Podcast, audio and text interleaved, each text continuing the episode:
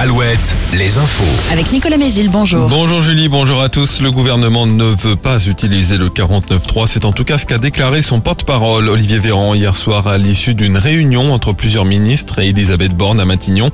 La semaine s'annonce décisive. La réforme des retraites sera soumise à un vote final jeudi à l'Assemblée, d'où la nécessité pour l'exécutif de se trouver une majorité solide pour éviter le recours au 49.3. Avant cela, mercredi, une commission paritaire avec sept députés et sept sénateurs se réunira pour trouver un texte de compromis. C'est ce jour-là que les syndicats appellent à une nouvelle journée de mobilisation, la huitième.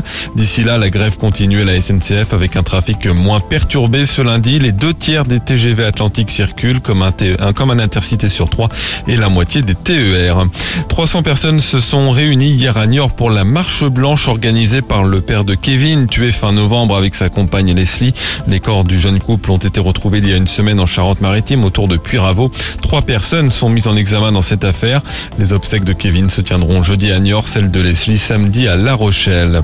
En Vendée, après l'incendie d'une éolienne jeudi à Froidfond, une enquête interne va être menée pour savoir comment elle a pu prendre feu. NG Green a annoncé qu'elle sera bientôt démantelée, un chantier qui durera plusieurs semaines. Pas de changement au classement de Ligue 1 pour les clubs du Grand Ouest. Nantes a fait match nul contre Nice hier. Angers a perdu contre Toulouse 2-0. Hier sur Prime Video, le président du SCO, Saïd Chaban, a laissé entendre que le nouvel entraîneur angevin pourrait ne pas être nommé à la fin de, avant la fin de la saison. Enfin, la météo de ce lundi, une, une petite perturbation nous apporte de la pluie actuellement et même des orages parfois forts cet après-midi sur le Poitou-Charentes et la Gironde.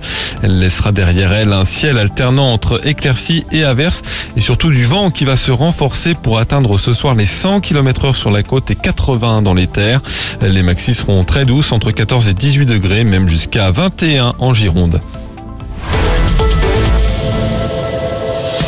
Alouette, Alouette. le 6-10. Le 6-10. Je vous ai parlé du code Alouette il y a quelques